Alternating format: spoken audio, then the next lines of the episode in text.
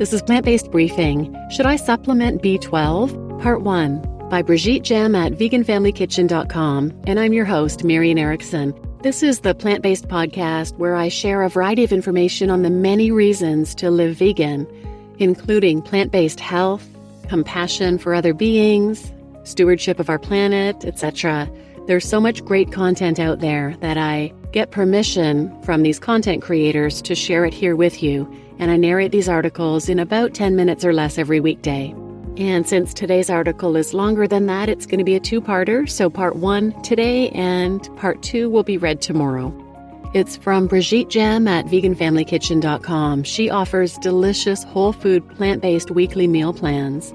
I'm a subscriber and I love her meal plans. They're always delicious and super healthy. You can even try a two-week meal plan for free. But she offers the full shopping list, the batch prep if you want to do that on the weekend, which is great to do, but even if you don't, the weeknight meals don't take that long. And it's not that expensive. A lifetime subscription is just over one hundred dollars. And not only do you get her meal plans, but she offers regular workshops and trainings that are included for free too. She's in it to help people learn to eat more plants. So now let's get to today's plant-based briefing. Should I Supplement B twelve, Part one, by Brigitte Jam at vegan family kitchen dot com. Should I supplement B twelve? My answer is straightforward, yes. This is probably true regardless of one's dietary choices, but even more so if vegan or even just a part-time plant-based eater or flexitarian. This article is required reading for all vegan meal plan subscribers. I love you and I want to make sure you take good care of this critical aspect of your health. I am not a dietitian or health professional, and the content of this article does not constitute health advice. This information is provided for your convenience based on what I consider to be authoritative medical and scientific sources, to which I provide links. I encourage you to view all sources on your own. If you have any specific health concerns, please consult a plant-friendly physician or dietitian. This post does not contain affiliate links. I recommend that you buy the B twelve supplement you need at your local pharmacy or supermarket, supporting your local economy and people. I have no financial stake in those businesses, but we all benefit from vibrant neighborhoods. Why should I supplement B twelve vitamin? In my personal experience, many pharmacists and physicians are insufficiently aware of the risks of vitamin B twelve deficiency and of the best practices in supplementation required to ensure long-term good health. Hence, your health professional may not be armed with the most recent peer-reviewed information on this topic, and they may even downplay the need for supplementation. Thankfully, authoritative plant-based nutrition sources such as Doctor Michael Greger of nutrition facts dot org are on top of this critical topic.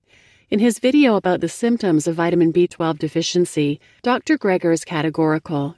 Yes, eating a whole foods plant-based diet has great health benefits, but, quote, underestimating the risks of B twelve deficiency nullifies the benefits of a vegetarian diet or even a diet centered around plant foods but containing meat a few times a week, unquote. Vitamin B twelve is essential to the formation of red blood cells, proper nerve function, and many, many other processes inside our bodies, some of which we may not understand fully. It is so integral to our health that deficiency can lead to a broad range of dire consequences. Doctor Greger mentions these issues based on his review of the literature. Quote, it can cause everything from abdominal distension and chronic diarrhea to shortness of breath and swollen, painful feet. It can also cause Parkinson's syndrome-like symptoms, skin darkening that resolved with supplementation, and something I'd never heard of before, bilateral useless hand syndrome. The many faces of B twelve deficiency include neurologic symptoms such as numbness and tingling in the hands and feet, muscle cramps, dizziness, cognitive disturbances, difficulty walking, erectile dysfunction, as well as fatigue and psychiatric symptoms like depression and even psychosis, unquote. In addition to these more spectacular symptoms, B twelve deficiency over time is associated with a rise in homocysteine in the blood, an amino acid that, when elevated, leads to a hardening and thickening of artery walls. Thus, ironically, the heart-friendly whole foods plant-based diet can lead to poor arterial health and eventually a stroke if vitamin B twelve supplementation is neglected. There are no ifs and buts. Supplementation of vitamin B twelve is required. Okay, you got my attention, but what is vitamin B twelve and where does it come from? Vitamin B twelve, also called cobalamin, is produced from cobalt by bacteria present in the soil and, among other places, in the guts of animals such as humans, cows, pigs, chickens, and fishes.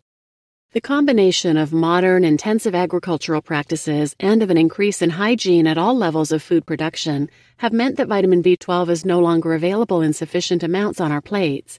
Our guts are not producing enough to sustain B twelve's many critical functions. Some people argue that meat is a natural source of B twelve, but that's an outdated view. Soil depletion means that farm animals are also at risk for B twelve deficiency, which is why cobalt must be added to ruminants' feed.